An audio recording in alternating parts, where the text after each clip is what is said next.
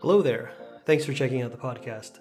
Coffee with a Christian is an organization that believes that everyone is deeply loved by God, in spite of their shortcomings and failures, and that everyone needs the grace that was poured out through Jesus Christ's life, death, and resurrection. That by trusting in Jesus' work, anyone can be forgiven and renewed through God's love. Learn more by connecting with a volunteer through the app or on our website at coffeewithachristian.org. For this month's podcast, I'd like to present you part one of an extended conversation that I had with Spencer Porter, who spent almost 13 years as a missionary in the Ukraine, just after the fall of the Soviet Union. Spencer was kind enough to sit down with me to talk about both how he came to know the Lord and serve as a missionary at such an interesting place during such an interesting time. Folks, this one's a little long, but if you can make the time, you won't regret it. I had a great time and learned a lot. But that's enough of me talking about the show. Let's just get to it. So I'm Spencer Porter. I'm 54 years old. Um, I have four children between the ages of 9 and 17, and my mother in law lives with me. I work as an engineer for a consulting firm. Grew up in Richmond, lived here for the first 25 or so years of my life. Then I moved on, finished an engineering degree in Norfolk.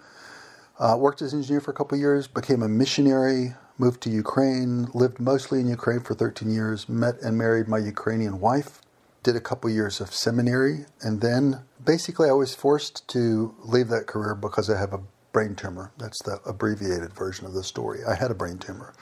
So it was very curable, but um, two years or so before they could diagnose it, it was forcing me to make major life changes, and we couldn't figure it out. Oh wow! wow. Yeah. So then, um, fortunately, I, I had great doctors. The tumor, which was more of a benign cyst, was removed from my brain, and at that point, it it wasn't practical to go right back into missions, and um, I went back into engineering, and I've been doing that for it's been about 11, 12 years now. Wow. I think that most people would want to say, "Oh, what drew you into missions?" But oddly enough, I, I feel like I kind of want to ask, like, what drew you to engineering uh, first? I was kind of an eccentric child. My mother was fairly severely mentally ill, and so I grew up. I would I would say there's a lot of emotional chaos in my family, and uh, like most kids that grow up in a strange background, it's your, it becomes your norm. Hmm. So that was normal for me. Um, I found that the sort of the chaos experience I would call it, of my childhood gave me an intellectual appetite for trying to figure out what ultimate truth was. And, and there was some sense in which I felt I needed to figure out what was ultimate and unchangeable truth. And then from that, stability would come. And I was looking for that stability. I, I couldn't have expressed it in such an articulate way back at that time. So, what drew me to engineering? I mean, I'm, I'm looking for ultimate truth. So, it, and I did very poorly in high school. I got into VCU. I uh, was a philosophy and religious studies major, and I'm looking for ultimate objective truth. And at that time, this would have been the late 80s, and really the intellectual fad of the time was postmodernism, yeah. which boils down to the perspective that, you know, there's no such thing as objective truth. Each one of us has our own stories and the things that we like in the stories we tell ourselves, you know. So th- I was kind of astounded to find that perspective at a university level. I met several Christians. It took about a year of hanging out with them for me to become a Christian, and I still had this appetite for finding truth, but I, I became very disenchanted with the idea that there was a path to discovering more truth in sort of humanities programs. It seemed like I learned to write well, and once I learned to write well, everything in the humanities was kind of a cakewalk because most people couldn't write. So I was looking for something more challenging and something that would point me to objective truth. And I remember I, I polled a bunch of people and said, What's the hardest thing I could major in? And like the consensus of my among my friends was that would be electrical engineering. So I, I changed to engineering major. At that time, there was no engineering program at VCU. I had to go to Old Dominion. And um, in electrical engineering. In electrical engineering. And I did not blaze a trail of academic excellence, but I finished it. hey, what do, you, what do you call a doctor that graduates at the bottom of his class? Doctor, yeah. That's right. so I'm an engineer. All right. There you go. Nice. So you became a Christian and then you decided to go into engineering. Yeah, those things were happening at about the same time. I mean, there was this disenchantment with the idea that certain fields. So, so I had an idea of philosophy that came from reading Plato and that kind of thing Yeah. in high school. If you ever read Plato, it's this kind of dialectic Socratic process where you're seeking what is ultimate truth and how do you test it and you question it and you re-examine it. Yeah, they and don't so do I, that anymore, right? no, I, and I, I had that. They, well, I guess the school of VCU philosophy was not the same as the school of uh, Socrates, um, but I mean it was a naive expectation in some ways, and um, so it was. Those two things were happening. Uh, There, there was this increase. I mean, there's there's so many parts to this. I grew up in this sort of craving for what is truth and how can I really grasp it. That was there from a pretty early age and uh, I went through a lot of stages.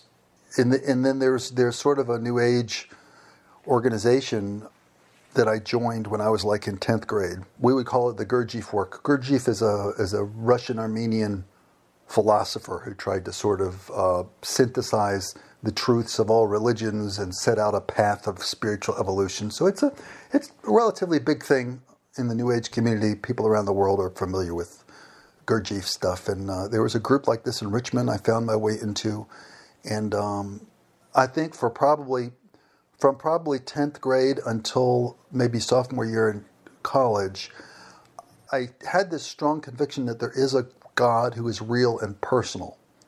So, sort of Eastern ideas of God seemed to me to make God into something abstract, like you know a field of energy or a consciousness, and I'm sure proponents of these ideas would disagree with my characterization. But to me, that sounded like something more primitive than personhood.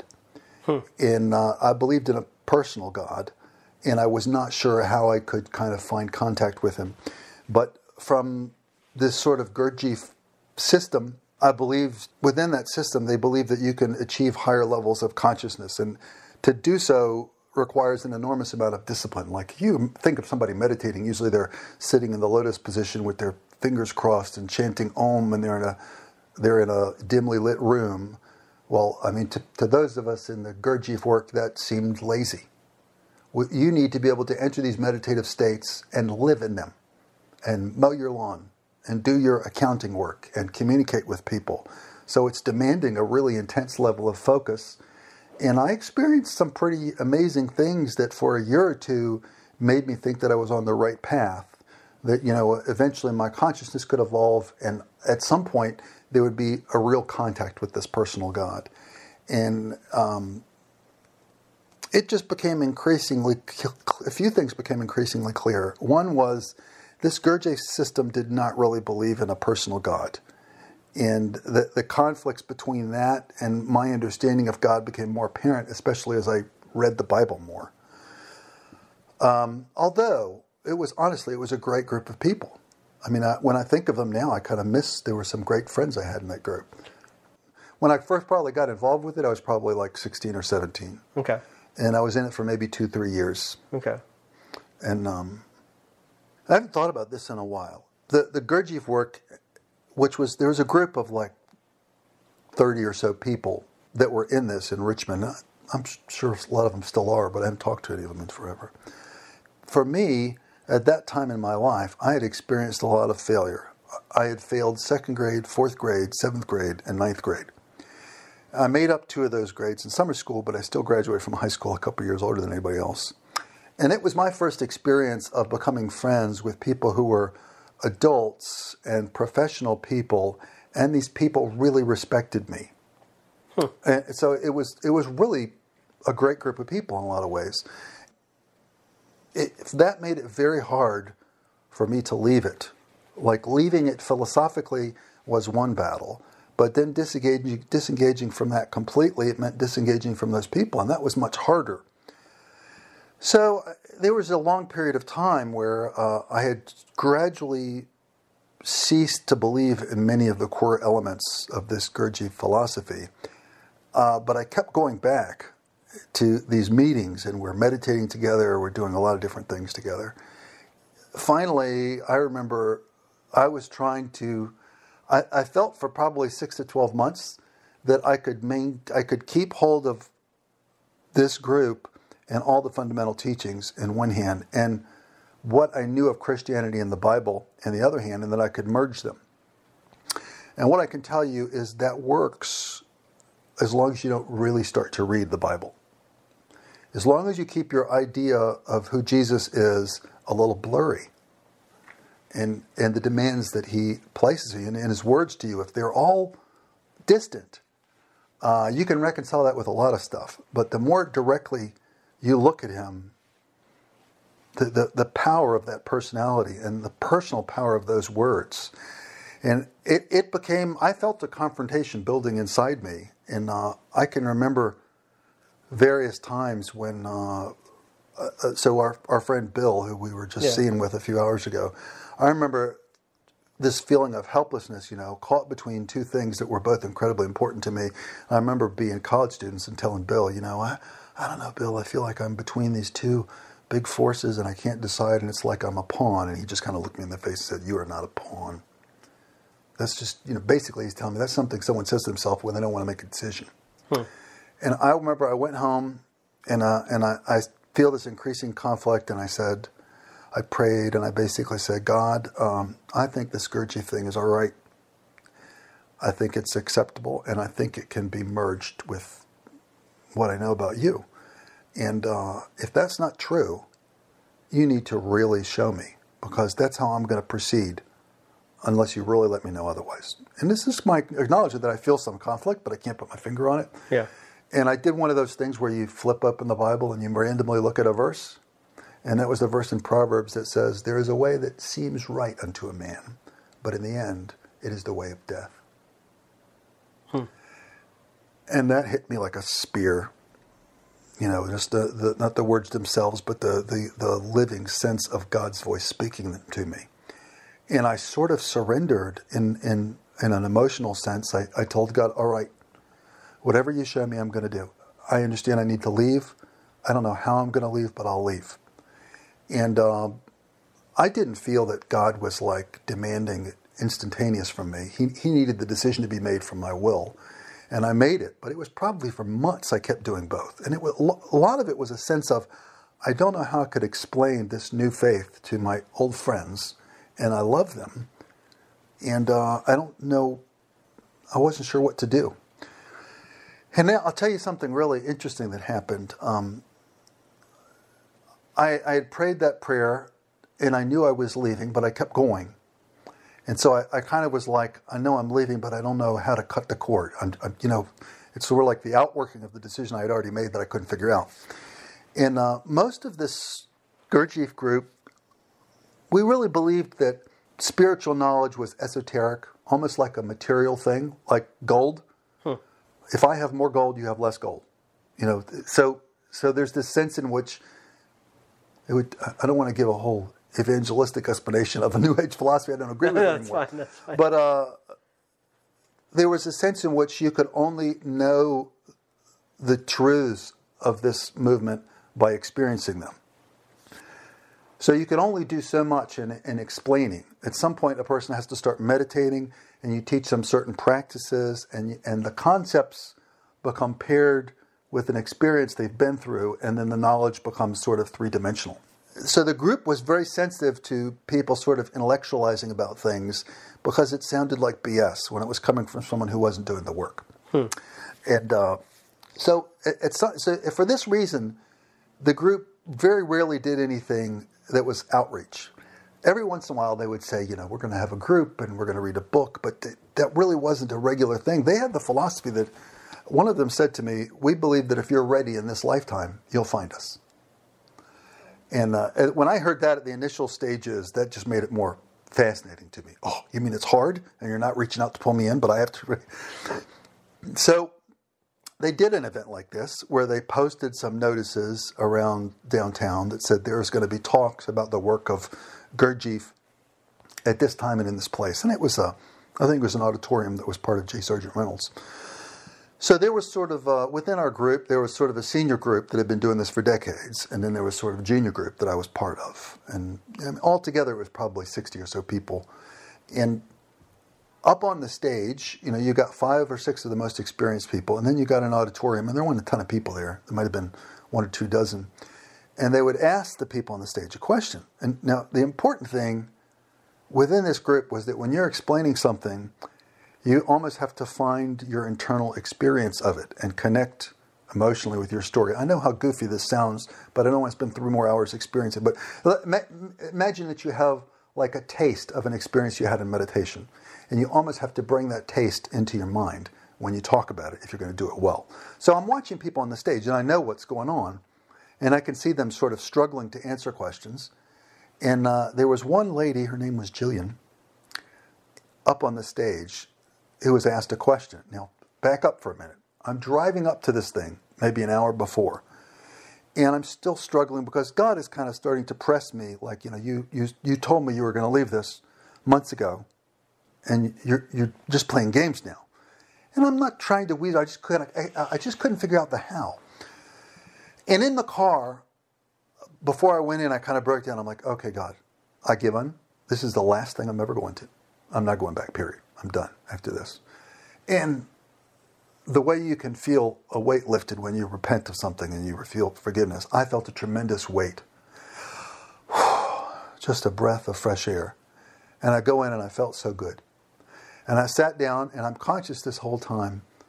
This is it. This is the last time I'm here. And a part of me is grieving that I'm not going to see these people anymore, but I feel a lot of liberty in my spirit.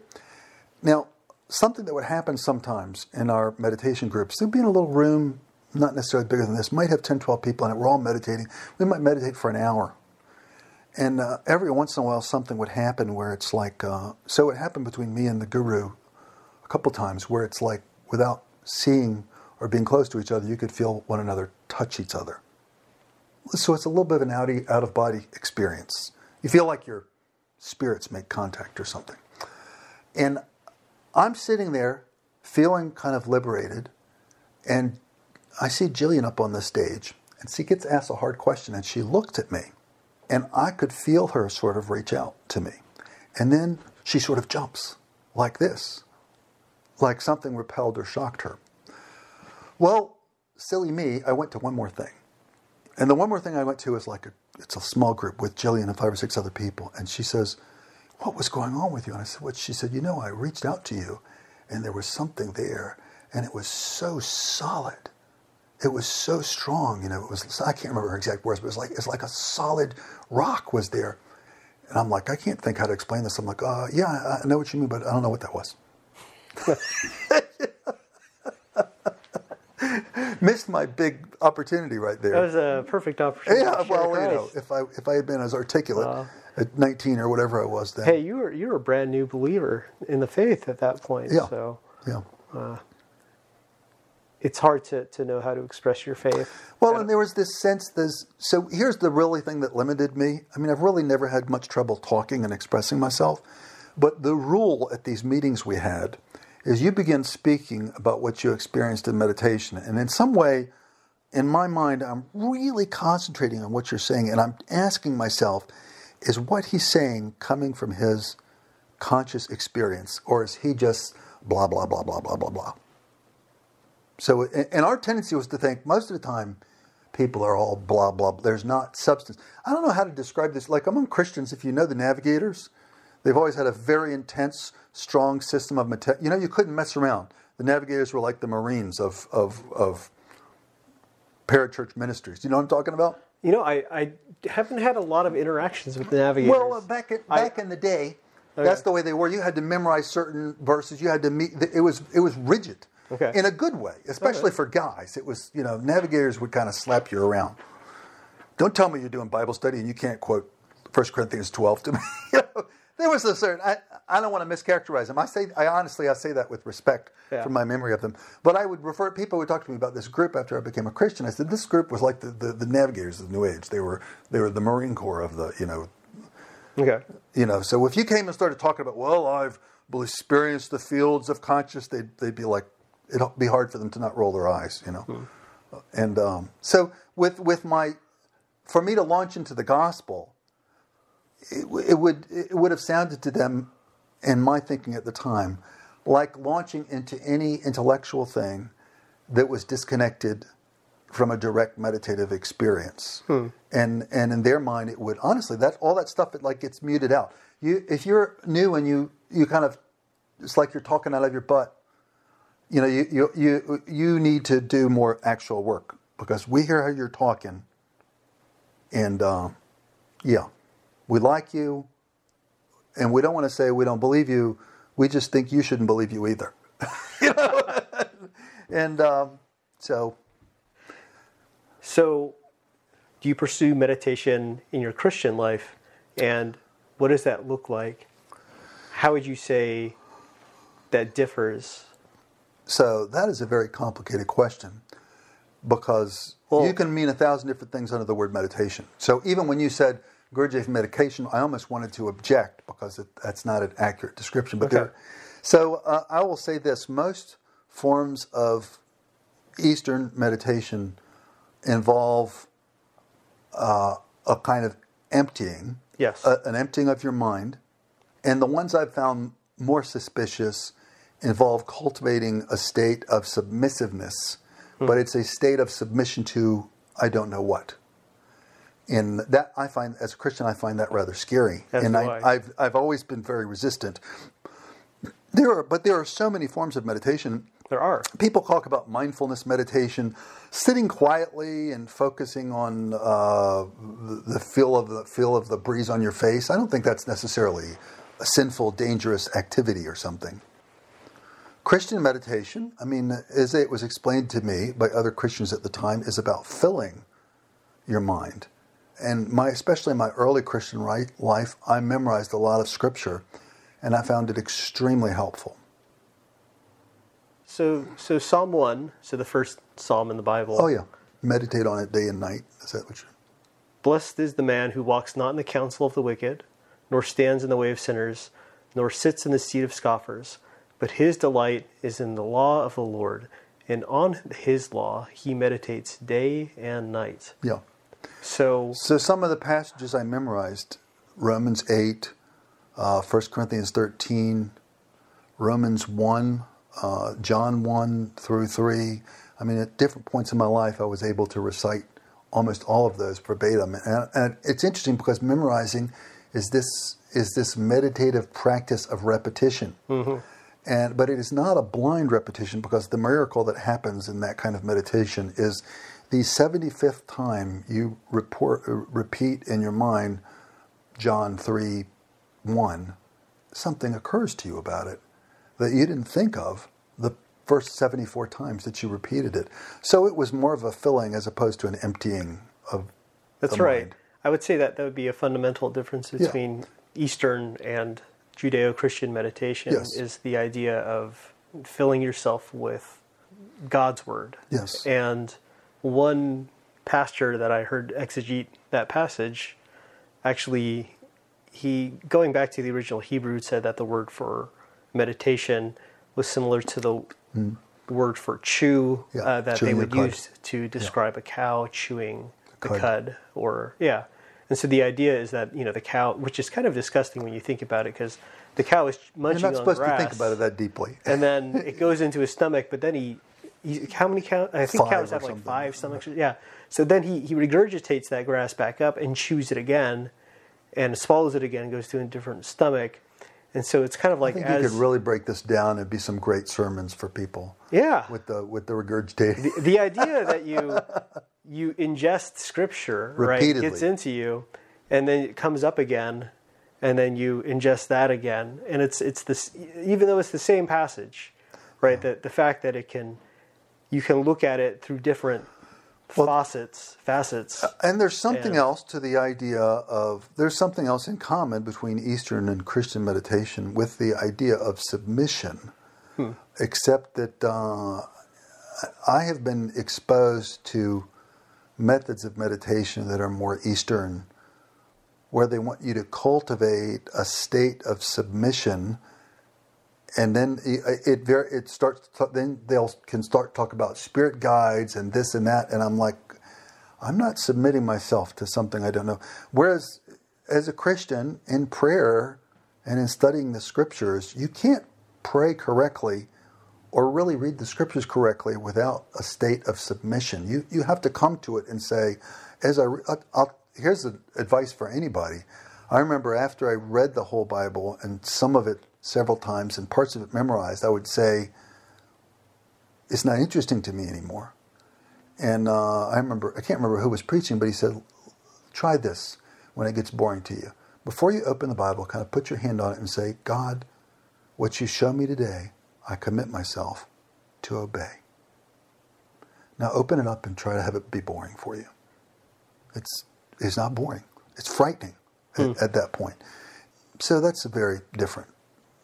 But um, I do think that there there are, and I, I, I can't really pronounce everything evil and good, but there are you know there are things you can do that are cultivating a state of quietness that may not involve scripture memorization, and there may not be anything wrong with them.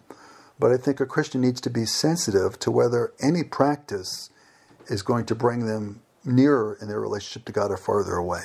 And sometimes you don't necessarily understand why, but if in your spirit this is not deepening your relationship with Jesus Christ, is not the way to go. Hmm. And um, that's all I can say about that, really.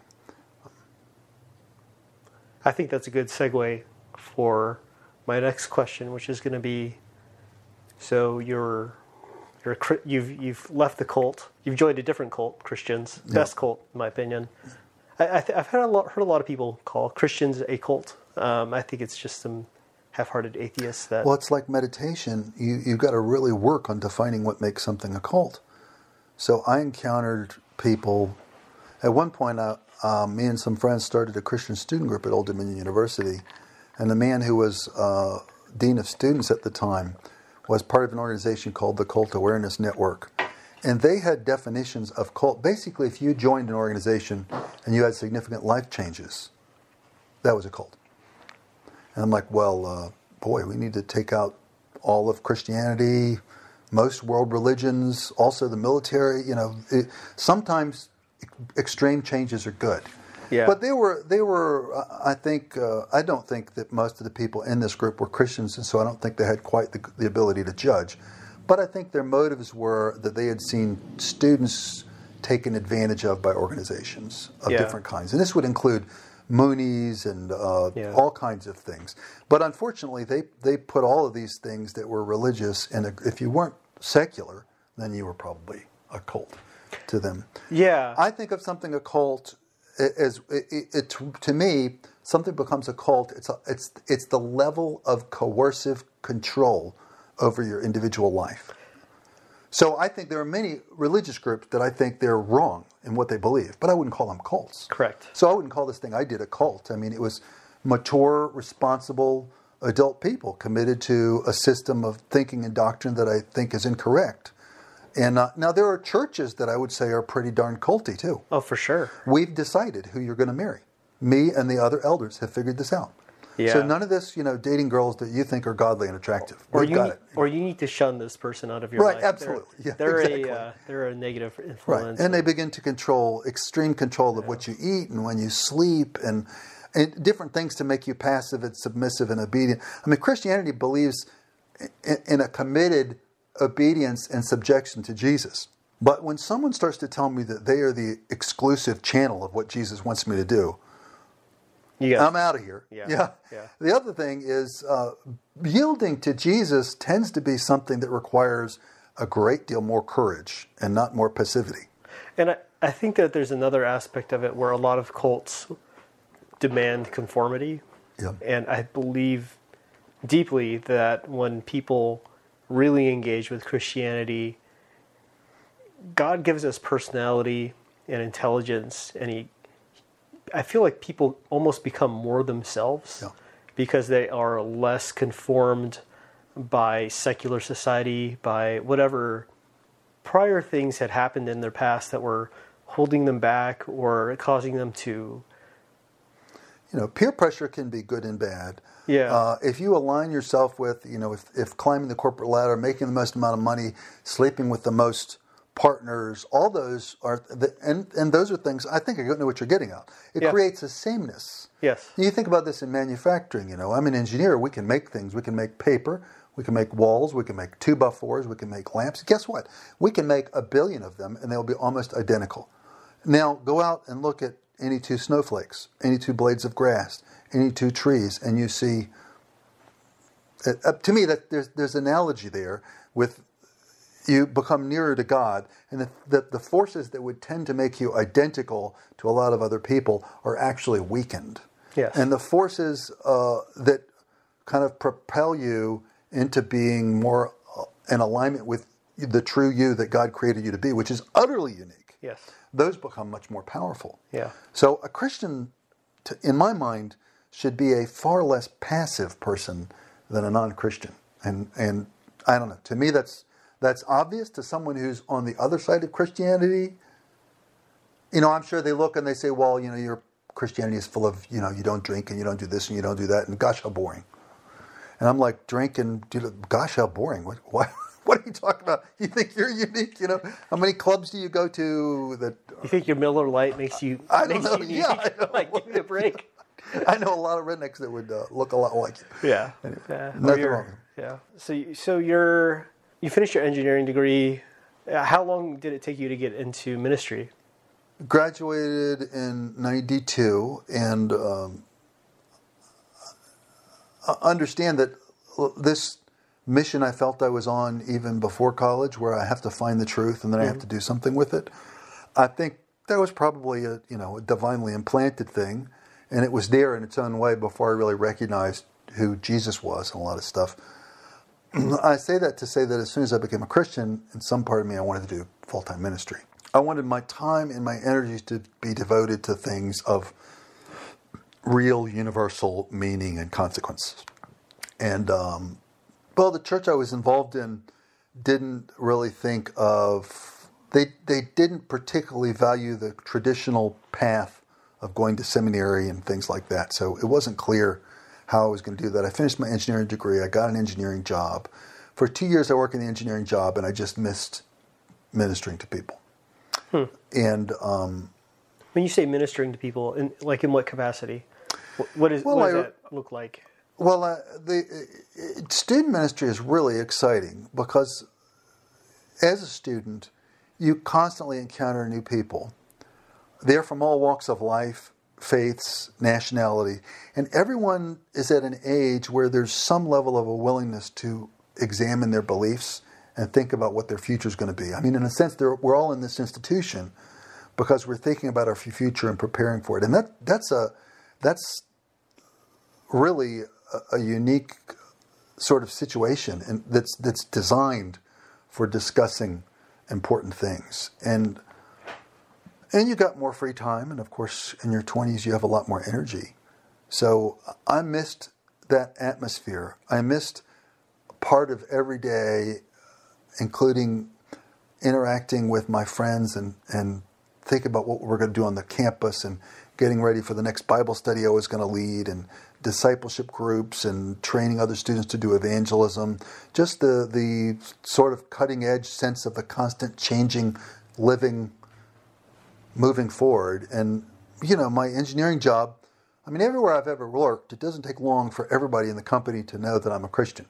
It's just that when you only work day to day with like 10 people after a few months they know you've had most you know over the next five years there'll be a few other opportunities for conversations with them. But that's nothing compared to the richness of the level of interaction that you could have as a college student. So i missed that.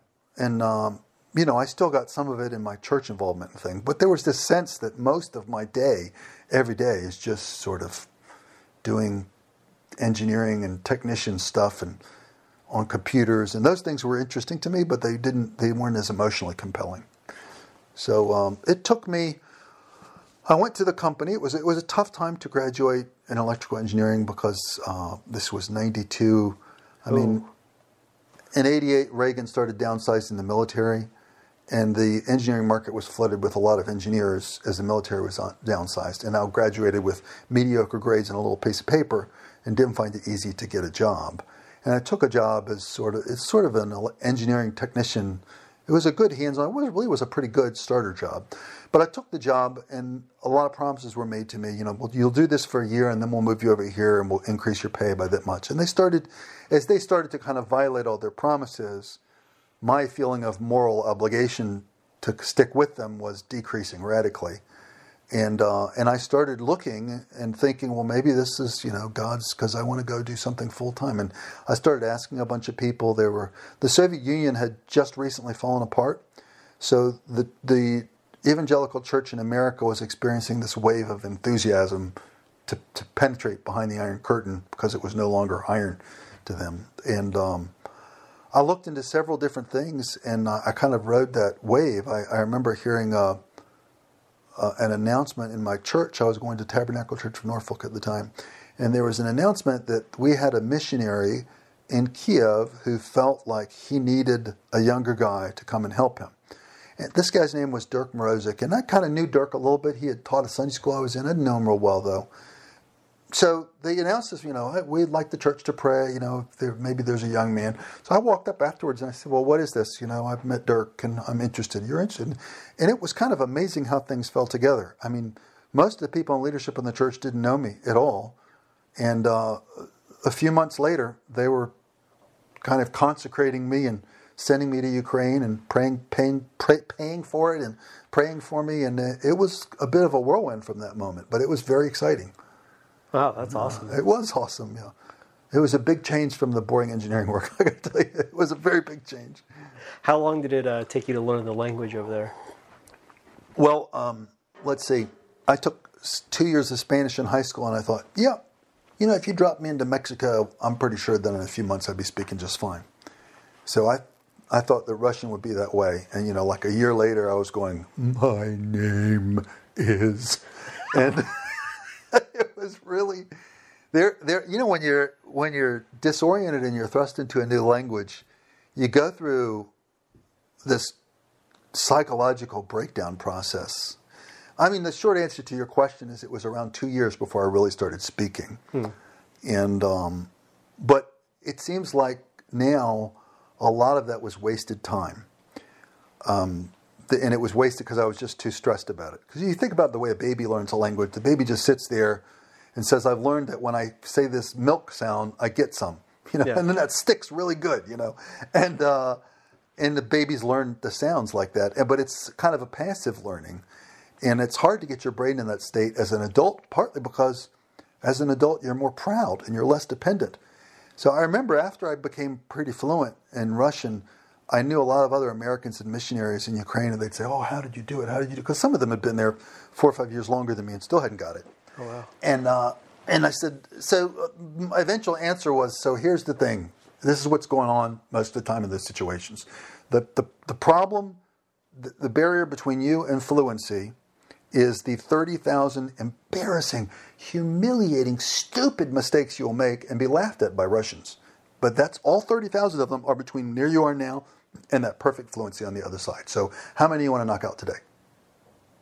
And if you go out, what happens is emotionally it's not very reinforcing. Go out, you say something, you sound stupid, nobody understands you, you get tongue tied, you go back home and you're like, I am, I am not going to do that again. Or what I'll do is I'll go hit the books for Russian. Well, after a certain point that happens pretty quick, the books don't help you anymore. Because hmm. you get in your brain, you sort of have a passive vocabulary that you can expand, and these are all the words that you'll recognize if someone says them, but the active vocabulary is a, is a different set of words that you're ready to speak and they're on the tip of your tongue. And it's a great deal of work pushing them from that one memory bank into the other one. And that work is painful, it involves headaches, it's embarrassing, and it's frustrating, and there is no way around all that. Once you get, and, and I guess that's the up, one of the upsides of my childhood. My mom was paranoid, hallucinating, schizophrenic and it and I, and I developed this great resilience against being embarrassed as a young kid because my mom my mom shaved all the hair off her head at one point. At one point, she didn't wear shoes for three years, you know, and I'm just like, it's just my mom. And I remember my sisters would just like cringe at embarrassing. I'm like, eh, it's mom. you know? So one of the dividends of this very dysfunctional childhood is it's really hard to make me cringe with embarrassment. And so I, I started, I and I, I met this guy named Jerry who worked for InterVarsity in uh, West, Western Ukraine, Western Ukraine tends to speak Ukrainian, which is a little bit more similar to Polish. And uh, Eastern and Southern Ukraine speak Russian, and they're more culturally Russian. So Jerry, uh, I just interacted with him a few times. I remember he spent the night at my house one time, and his Ukrainian was unbelievable. Like my Ukrainian friends in Kiev would say, Spencer, your friend's Jerry, his Ukrainian is way better than mine. And I'm like, how did you do it? And he goes, well, I just realized I would never get it until I started to speak it exclusively. And I just kind of, he sort of made a vow to himself for the next year, I will not speak English unless it's my mother calling me. And I, uh, that's kind of the path I took, you know, that, uh, that uh, unless, and that, and that's honestly, that's, it's interesting because you always, there's all these Russian friends I have that would speak English, and we would meet, and I would start speaking Russian. My Russian's kind of feeble, so they start answering me in English, and they're sort of like, "Oh, come on, speak English." Well, if you keep speaking Russian, it, that battle only lasts about 25 seconds. Hmm. But most people, because they don't have that, the, the people who are not managing to learn the language are because they haven't made that hard commitment inside themselves. So the other person starts speaking English, and they just go, "Oh, okay," and they just start speaking. That's it's comfortable. It's it's easy. So I swallowed headaches and embarrassment and humiliation, and then it just started to come. Hmm. Um, but you know, you go through this. I, I, feel like I wasted more than a year being wrapped up before I, in in like the embarrassment and the dislike and the headaches before I just, you got to go whole hog. It's almost like pride was one of the number things holding. Totally. Pride was one of the, the number one things holding you back in the situation. Yeah because you, you don't want the embarrassment. You don't yeah. want. But my observation was that most people in that situation uh, were prevented from mastering the language by pride. So I'm, I'm not. I'm agreeing that my problem was pride. But the interesting thing is somehow God got me over it. But a lot of people were. It became like a permanent barrier for them. Hmm. Well, I mean, pride is almost always a permanent barrier to, to a lot yeah. of people. Well, their reasoning is sort of like, since I can't do that without experiencing humiliation, therefore I can't do that. I can't do it. Hmm. I'm like, you, you can, but you know, you want the path to go through like a pleasant meadow, and unfortunately, it's like a muddy bog with horse poop. You, you got to go through that. You get to the other side. There's no way around it. You know, there's not a rope bridge, but and and uh, and yeah. Um, yeah. But it was. So my Russian is a little rusty, but my wife is Russian, so I'm not like I don't really forget it. But she Russian or Ukrainian or both? Well, now, when you ask Russian or Ukrainian, therein is the question. So, Ukraine is divided diagonally by the Dnieper River. And if you live to the north west of this, you are Ukrainian. And you, your culture is, your, your religious history is more Catholic, and your language is closer to Polish, and you feel a little closer to Western Europe. If you live to the southwest of this, then uh, you're more Russian. Your language is Russian, your thinking is more Russian. And for many people, especially in that area, if you had said, hey, if I had to give you a choice right now, I could take away your Ukrainian passport and give you a Russian one, or leave you with you, which one would you have? And a lot of those people would have said, oh, Russian. I never wanted this stupid Ukrainian passport. I was always Russian, and then they told me, well, you live here now, were calling you Ukrainian. But it didn't matter because we were USSR, so you didn't really care if that was the Ukrainian Soviet Socialist Republic or the Russian Soviet Socialist. It was all the same anyway. But then all of a sudden they changed these barriers, and I'm standing here and they're telling me, "Congratulations, you're Lithuanian." What? so when when it, now it, and if you live on close to the middle of that river in certain places, there'll be this mix of, like yeah. there's a mix of the two languages, like Spanglish. They mm. call it Surzhyk and uh, I remember I knew lots of people that spoke Surzhyk, and you know, and I could understand. I'd understand like thirty percent, and I would like, I'd be like, Sasha, I have a question for you. And he goes, What? I said, So how do you know in the middle of a sentence whether to stick a Ukrainian word or a Russian word? Then he goes, You just have to live there. You just have to grow up here. There's no, you cannot be taught, you know. Now, I, I haven't been there. I left like 2006 or 7.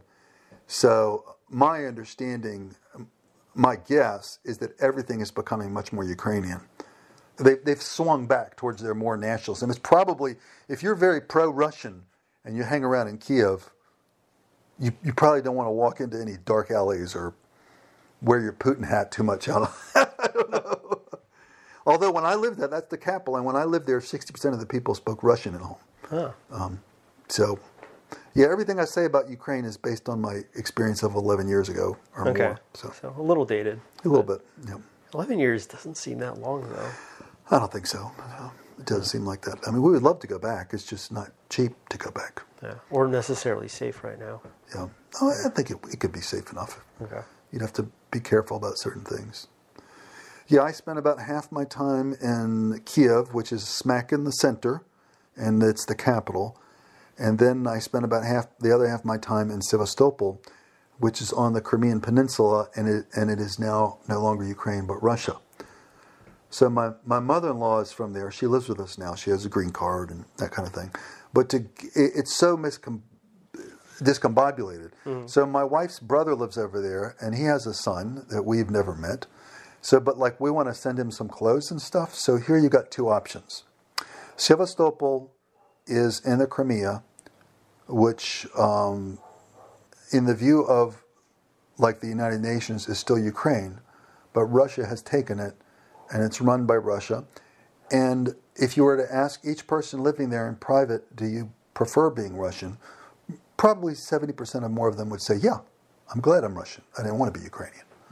So if we send that box of clothes for this little boy and we say to this person in Sevastopol, Ukraine, then the International Postal Service takes it and says, ah, yes, Sevastopol, Ukraine. We'll get it there for you. And they take it over there, and then it gets to the border, and Russia takes it, looks at it and says, this says Sevastopol, Ukraine. Sevastopol's not in Ukraine. We will not take this package. So you could think, well, next time I'll write Sevastopol, Russia, and then you bring it to the post office, and the International Postal Service says, we do not recognize such a place. There's no Sevastopol, Russia. There's Sevastopol, Ukraine. So you can't send them anything. So I, I'm just giving you this as an illustration of how difficult it is to answer the question Ukrainian, Russian. My wife, so her last name, Yeromenko, uh, last names that are Slavic that end in uh, NKO or UK, the Enkos or the Uks, those are Ukrainian ethnically. But you'll find people with those last names all over Russia, you know, thousands of miles from Oh, yeah. Ukraine. So my wife's last name would indicate that she's Russian, uh, would indicate that she's Ukrainian. But her her ancestors are mostly like Western Russia and Siberia and stuff like that. So she's, but she doesn't really speak Ukrainian. I mean, the, the languages are close enough that if a Russian's committed to learning Ukrainian, you know, they need a month. And, and um, So it almost sounds like you kind of fell into ministry as a as a foreign missionary, but you really developed a passion for it as you served. Would, would you say that's accurate, or I would say that's accurate. I was, I mean, you and I were talking earlier today, and I do feel I was very blessed that the, the, the, the people who first led me to Christ and the church I first was was just uh, disproportionately committed to seeing to fulfilling the Great Commission.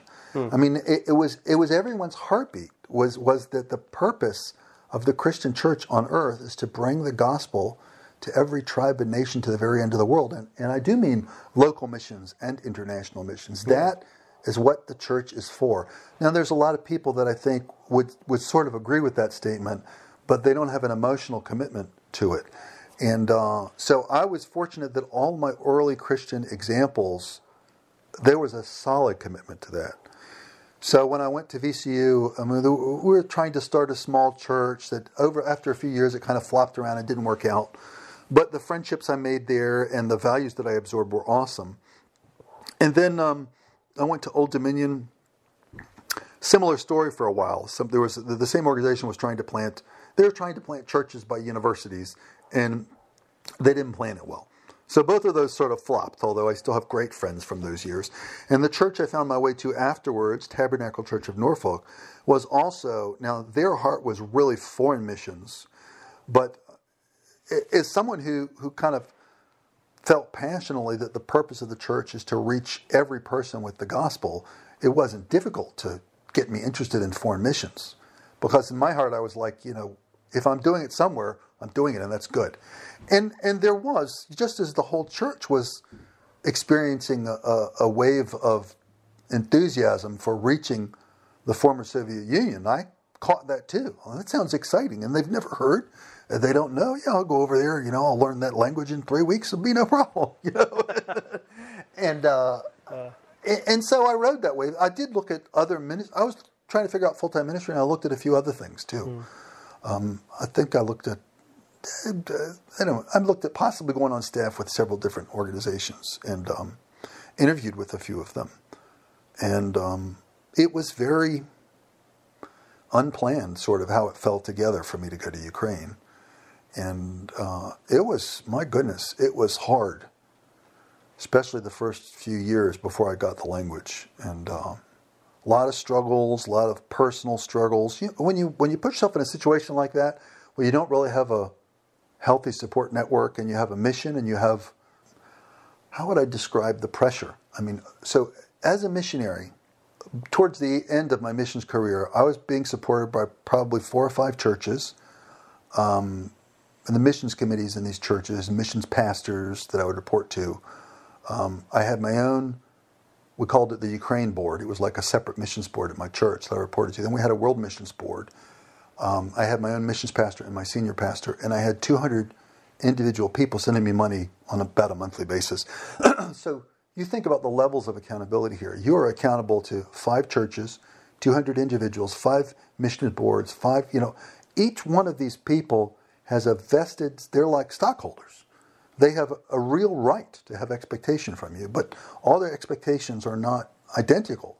So it can, if you let it, it can become a very unhealthy kind of pressure. Hmm. And um, that was tough to adjust to. At the same time, I had some conflicts with other missionaries, especially in the early years. They were just really disappointing. But especially as I started to get the language, and uh, one of the great things about my church was they sort of they gave me a great deal of freedom. I mean, I go over ostensibly with this responsibility to support this older missionary who's been there a couple years before. But then when I get there, he only needs about 20% of my available time. And at the same time, all kinds of organizations, you know, uh, Campus Crusade, uh, uh, Great Commission Ministries, the Southern Baptist uh, International InterVarsity, the International Wing of InterVarsity, it's called IFES, they were all like happy to have anybody. So uh, what was fantastic was that I had to do this 20% in uh, in my church, and my people were happy. And on the rest of the things, I could choose. And they wanted me to report to them on what I was doing, but it was this, the opposite of controlling. As long as they could see I was investing my time wisely, and I was doing at least what the thing they required over here, they were very happy that there was other ministry going on, and uh, it it was great. It was great because it allowed me to explore what I could do and who I could work with and um, I, I was able to do so. Just some of the things that would work out. So, for example, I remember I start working a little bit one university. Now, InterVarsity, it's called IFES, the International Fellowship of Evangelical Students. So this is an umbrella organization all over the world. And when you hear about InterVarsity Christian Fellowship, that's the American expression of it. But but InterVarsity belongs to IFES, and you know, there's a German wing and a Russian and a Ukrainian, so it's it's a really a world thing. Cool. And I did a lot of yeah, it's it's a really cool organization. I did not know that. They were starting some things up in Ukraine. They were trying to get these student movements and student Bible studies going, and um, I had done a lot of student ministry. So I went and offered to help them, and they're like, "Well, you know, we could really, we really want to get things going at this university over here, which was called Dragomanov University." I went over there, and I said, um, they, they were always they were looking for English teachers at the time. Because now imagine, you know, you, you always had Russian teachers because the Soviet Union demanded Russian be taught everywhere. And many countries didn't like that because that Russian wasn't their language. Then they start teaching Ukrainian and and they have and they but there's this upsurge in interest in learning English because now they're open up to the rest of the world. So the university doesn't have enough English teachers. And the people that speak English well are finding that they can go make a lot more money than at the university. So the university is kind of desperate for English teachers. And I'm like, well, you know, I've got a college degree, I could teach English. And they said, well, you know, okay, but we could only pay you like $14 a month, you know. this you, you, the expression on your face says you should understand why there are better English teachers left for greener pastures. and uh, and I said, uh, now that time InterVarsity wants to have Bible studies in the university building. and The university is saying, no, you're a religious group. We won't allow that. And, uh, I, and I needed to learn Russian. And I said, uh, I can't even remember how this all came together in my head. But basically, I said to them, okay, you don't have to pay me at all. And this really freaks them out. What? You know, I said, I don't think you understand what $14 means to an American. $14 a month. You know, you know just. Uh, you, you, can keep. I don't really want to further impoverish your university. you know? all right. Do yourself a favor and buy yourself like a coffee machine yeah, or something. Yeah. You know. and they said, "Well," I said, "They said, why would you do this for free?" I said, "Well, I do have conditions. I want some things from you." Oh, what is this? And uh, I mean, w- I'm kind of combining multiple conversations, but basically, this is what we boiled it down to. I said, okay, I keep having to renew my visas and go out of the country and give my documents to the embassy and, and pay money. And I said, so I want you to take care of that. We think we can do that because we have a whole department that deals with international students. Okay, that's one part. The other part is uh, for every hour that I teach English to your students, I want a Russian language professor to teach me, and uh, and maybe a couple other students. Yeah. Okay, we'll do it because those Russian professors didn't have anything to do. They were university staff living in Kiev. The Soviet Union fell apart. People don't want to be forced to learn Russian. But meanwhile, you, the professor can't be retired forcibly because so. They were agreed to that. Then I said, uh, I said, uh, and here's the last one. I want you to give us a classroom that, when it's not being used, to have InterVarsity Christian student groups meeting. Yeah. And that one, like, oh, we don't know, we don't know, we don't know. And I, said, I remember I, I wasn't this bold, but I said something to the tune of, well, I'm sure there are over 20 other universities that would be interested in my services around this. Wait, wait, wait, wait. You know? so they agreed. I mean, that's I'm really combining uh, like a year of conversations when I tell it to you that way and making uh, myself look a little better than I probably did. But um, it worked. It worked well. I had students, and I was allowed great latitude. So I remember a lot of the students were learning to learn English, and you know they get some sort of book English and BBC radio, and they're like, "Teach us slang, teach us slang," and I'm like, "Well, I don't know how to teach you slang." What, what year is this? This is this is past the '80s. So oh yeah, like, no, no. I went over. Like, I went over in '94. Hammer? This is probably '95, '96. Okay, you're, you're, So, the message translation came out. Okay. You read the message translation? Yeah, before? I have. It's, it's it's a slang. It's it's like a gold mine of slang. Is it? Is it? oh my! So uh, I mean, I, am just like I love the message. So he would say like Herod dies, and he says something like, and that nasty old man Herod finally bit the dust, or something like that. Okay. You know, and okay. Well, that I would never think to teach you bit the dust. Hmm. But uh, that was exactly, and so I remember presenting it. And later on, there was a German company, Siemens kitchen uh, appliances, mm-hmm. and they they asked if they offered to pay me to come teach their salespeople English, and it was the same thing. And they were like, "Teach us slang." I'm like, "Well, I got something to." Teach you slang. I haven't found another book like it, but I don't know if you're gonna like. Why is it? I said because it's the Bible. The Bible. And I was like, and I'd like mimeograph one sheet and give it out to them. I said, so if you can find another work of English literature that has this much slang on every page, I'll switch to it. All right, we'll read the Bible. and it worked. It worked well. So awesome. it was a lot of fun stuff we were able to do, and um, I grew a lot. I mean, I had a Ukrainian girlfriend for a year or two, and we broke up, and uh, there were, you know, you, there. Life was full of the problems that you have in full time ministry anywhere: conflicts, disappointments, frustrations. So, so you say you say that, but I know that even myself personally, I have no idea what the day to day life of a foreign missionary is. Could you, I don't know, maybe walk me through a week? Well, it, it changed radically over 13 or 14 years. Okay. So my first couple of years, um, so realize that before you get Russian, life is scary. There, the, the, the 90s are referred to in Ukraine and Russia as like the era of banditism, meaning gangs, Russian yeah. mafia. it, so it was a little bit scary, and people would. It's a, and the other thing is that Russian, the Russian language, so intonation works very differently. Russian intonation can sound to American ears like someone's angry with you.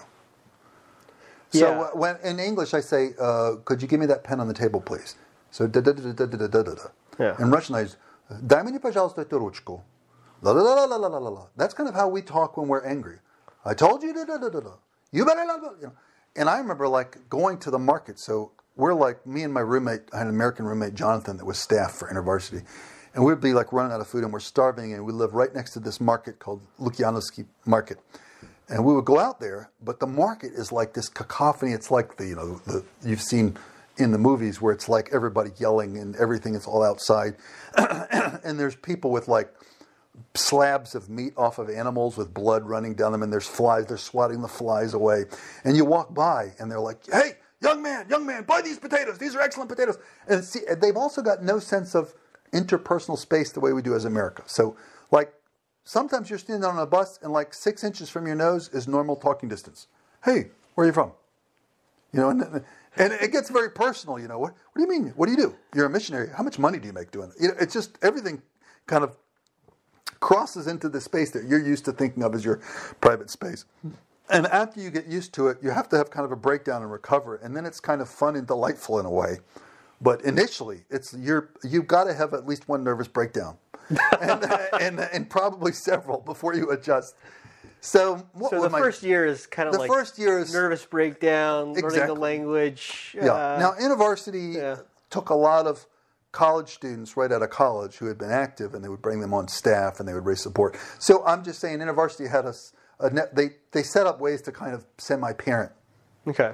And so uh, I helped them. They probably got 50, 60% of my time that first year, and, I and I also benefited from a lot of stuff.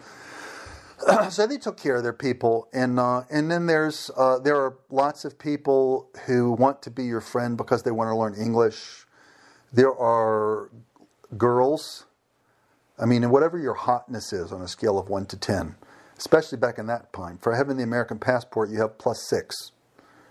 So I wasn't like butt ugly and smelling bad, which meant I was Elvis, and uh, that is not the purpose for what you have gone to Ukraine, and yet uh, I teach, so that Dragomanov University is a teacher's training college. They called it a pedagogical institute. Hmm. So just like here, teachers are 90% female.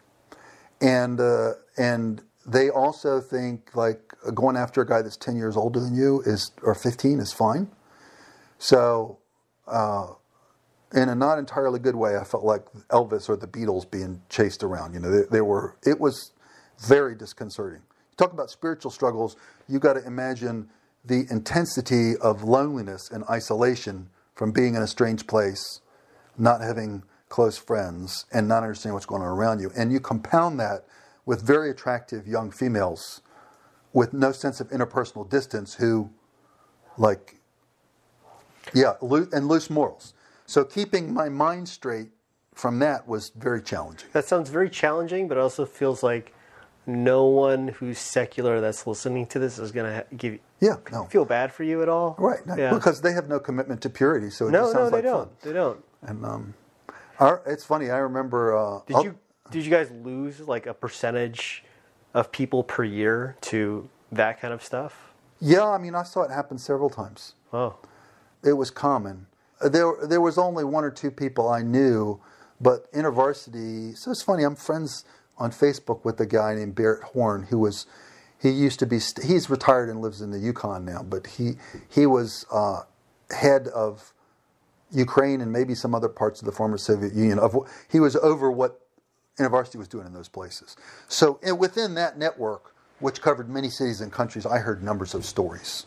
Yeah. And uh, the girl who became my girlfriend for a while told me a, a story like that as well. And it's uh, yeah, it's really it's it's difficult to describe. But I'll tell you something funny about that. After I had been a missionary working for Tab Church, Tabernacle Church for a couple years, I came back. This is 96. So I've been over there for like about two years. I come back, and uh, this is before camcorders were, they, they were out there, but they were expensive. Yeah. And so I had slides and a slide projector. And I would go to, you know, and I would show slides of these are the students. This is Alexandra who became a Christian, and this is Sasha, and this is Yvonne, and you know, please pray for this and for that. And I would just pictures of my ministry and stuff. And uh, I remember there was this class. It was a class of older guys. So older, we're talking some World War II era guys. In '96, yeah. So there were some guys in their 70s and stuff that were World mm. War II vets. And uh, this is a conservative bunch These Naturally. are old school guys, and and they're saying, "How can I? How can we pray for you?" And I'm going through these slides. I'm like, "Okay." I said, "Well, this next slide is going to give you an idea what to pray for me." So my my roommate and I, Jonathan, had a party. Each of us taught like two, three classes a week at this university. Each one of these classes had, you know, between 15 and 30 students, and 90% of those students were female. And a lot of them were cute, and the average age was 19 or 20. So we announced we're having a party for our students, and like 30 students show up, and like 25 of them are gorgeous girls, scantily clad. we're like, we don't know. What are you, you know? You, what are you going to do? You, well, you know, you can't say it's only for girls. And, and honestly, what, what Jonathan and I would do, we're trying to get them to go to the student Bible studies, and those Yeah. are led by Ukrainian girls primarily. So we're not fishing in the dating Ukrainian dating pool, and um, and and so at one point, like, oh, let's all take pictures. So Jonathan and I sit like beside each other in chairs, and we're surrounded. It looks like the cheerleading squad. It's the well, here's the here's where the the funny story is because there was this pressure I found early on. I would come back, I would do some support raising with other missionaries, and you're spending time, you're explaining about your ministry. And, and I felt this pressure to, to give an unrealistically rosy view of what my ministry was. And it felt dishonest. And I start to really dislike this. I'm like, okay, most of my experience in the last two years has been failure, depression, pressure, battle, and very small successes. And I feel like I'm out here talking about, you know, like we're having Billy Graham crusades. And and and I remember feeling like convicted by this. And I finally uh, I basically I can't remember the specific conversation I had with God, but essentially my policy became, okay, God, I can't do this any differently. I'm going to tell people exactly how my experience was. And if money doesn't come after that, that's going to scare the heck out of me. But I guess this isn't what I'm going to be doing. And uh, I started to speak very differently. And the first thing I did, it was like the next day or shortly thereafter, I go to that men's class. When they see that slide of all these pretty girls standing, I mean, these men, I didn't, it got weirdly quiet. I did not understand that some of them just got mad. And uh, I only found out years later, because I told this story as I just told it to you to my pastor years later, and he goes, Spencer, I got to tell you, after you showed that slide and spoke to that class, like half a dozen of these guys came into my office and said, Why are we supporting this guy? We should not be doing this, you know. But here's the irony is that after I made that kind of decision that I'm just going to be out there, uh, my fundraising just went up significantly. I mean, I guess the, the thing is, it was it was better for me to just be honest Yeah. and out there. But that's for me, that was a major hill to get over um, because I felt nobody was directly putting the pressure on me, but I felt the pressure to sort of I have to fulfill the image of successful missionary doing the missionary pastor things that we think he should be doing. And the life I was able to live out there did not match that. And not because I didn't genuinely want everything to happen, just because things were not as easy or as simple. And so we're all no, over the place. No, here. I mean, I, I think that's very good to hear for a lot of people who are thinking about getting into ministry or are in the midst of ministry, especially with today with Instagram and Facebook and Twi- TikTok, where people only post happy things. You know, they're doing great. They're at the beach. They're they, This has always been a only- pet peeve about me. You know, you, I, I would just tell anybody considering going into ministry or who's in ministry, don't fake it. yeah, I mean, you, you, you, you can't produce people through your ministry by presenting to them a false view of yourself. Hmm. So, uh, where you have failures, now you don't need to dump the entire contents of your heart and your private struggles on everybody. But you, you cannot be standing in front of people and representing Jesus to them and knowing in your heart that I am pretending to be something that I'm not. Thank you for joining me today in this little social experiment. To continue the conversation, check out our app and connect with one of our volunteers. or invite someone in your circle of friends to have a God centered discussion, and subscribe to the podcast, which should continue rolling out episodes each month. If you like what you heard, please be sure to recommend us to a friend and give us a positive review in the Apple Podcast Store. It really helps people find the show.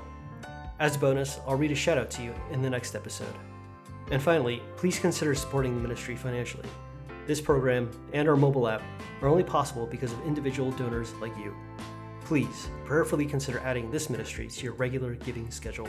The app, the podcast, the outreach campaigns, we do this all for free, but they cost money, and we need your support. Coffee with a Christian is a registered 501c3, so all donations are tax deductible. Thanks again for checking us out. May God bless you and Christ be praised.